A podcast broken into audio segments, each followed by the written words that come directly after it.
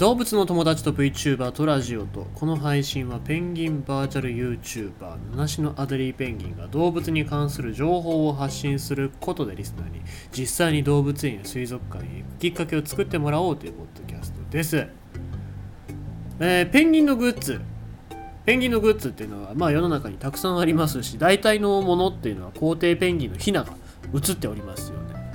で僕はペンギングッズ買う時のルールとして必ず何ペンギンかわからないと買わない。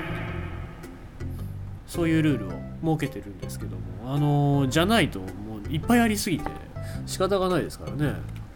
あだから今えっ、とペンギンコロニーかな、えーいつも大体札幌ペンギンコロニーっていう、えーところで、まあ、札幌でやってるんですけど今は大阪ですよね。大阪で、えーペンギングッズですね、うんが、えーを売ってるその即売会みたいなの。即売会じゃないか。展示会みたいなやつがありましてですね。それ本当は行きたいなと思ってるんですけどまあ今時期ちょっとこの間もうん旅行旅行じゃないですよあの仕事でねちょっと外出で、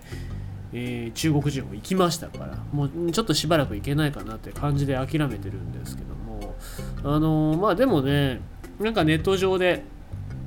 ペンギングッズ特にアデリーペンギンのグッズっていうのは全部買いたいなって思ってますからね、まあ、もし皆様を見つけてしまった際はですね、えー報告していただけると僕は基本的に買いますので、えーまあ、よろしくお願いしたいなというふうに思っておりますよ。え情報提供お待ちしております。はい、さあということでございまして今日のニュース読んでいきたいと思います。北海道余市町の海で久喜か。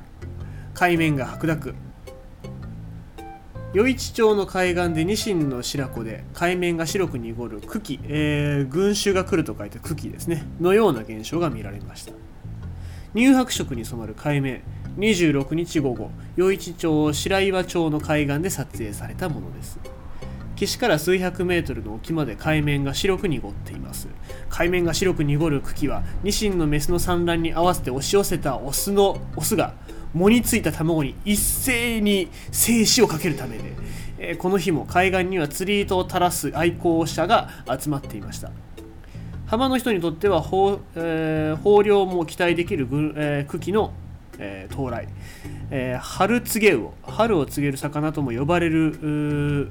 ニシンがやってくると北海道の春はもうすぐですということで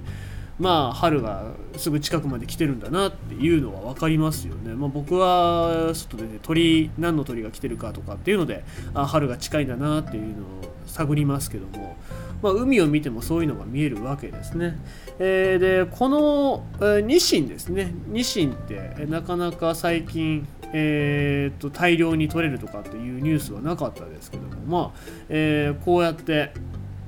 ニシンの茎っていうのが季語になるぐらいでございますのでですね昔は大量に取れたんだろうなって思いますけどもまあ今は本当に少なくなっているわけですね。ちょっとねえっ、とツイッターとか見てみると昔あのじいちゃんばあちゃんに聞いたら昔はにまたニシンかっていうぐらいあの大衆の魚だったけども今じゃ希少種っていうことでまあサンマなんかもそうなるんじゃないかなっていうふうにも言っておりますね。えーまあだから本当にあのニシンって昔は肥料にするぐらいもう畑に耕してし肥料にするぐらいいっぱい取れてたんですけどまあまあまあ今はいなくなったわけでございましてこれでまあ戻ってきたのかなってなかなか見れなかったものが戻ってきたのかなっていうのかもしくは減ってるのかなっていうのはちょっとわからないんですけどもまあやっぱりその漁獲高のその減少っていうのを止めるためにはちゃんとなんていうんですかね規制をかけていかなきゃいけないんじゃないかなって思うのとまあこの現象いや美しいです美しいんですよ。ね、あの藻についた卵に一斉に射精射精じゃないあの精子をかけるので、えー海が真っ白くなるっていうものすごい大量のニシンが来てるわけでして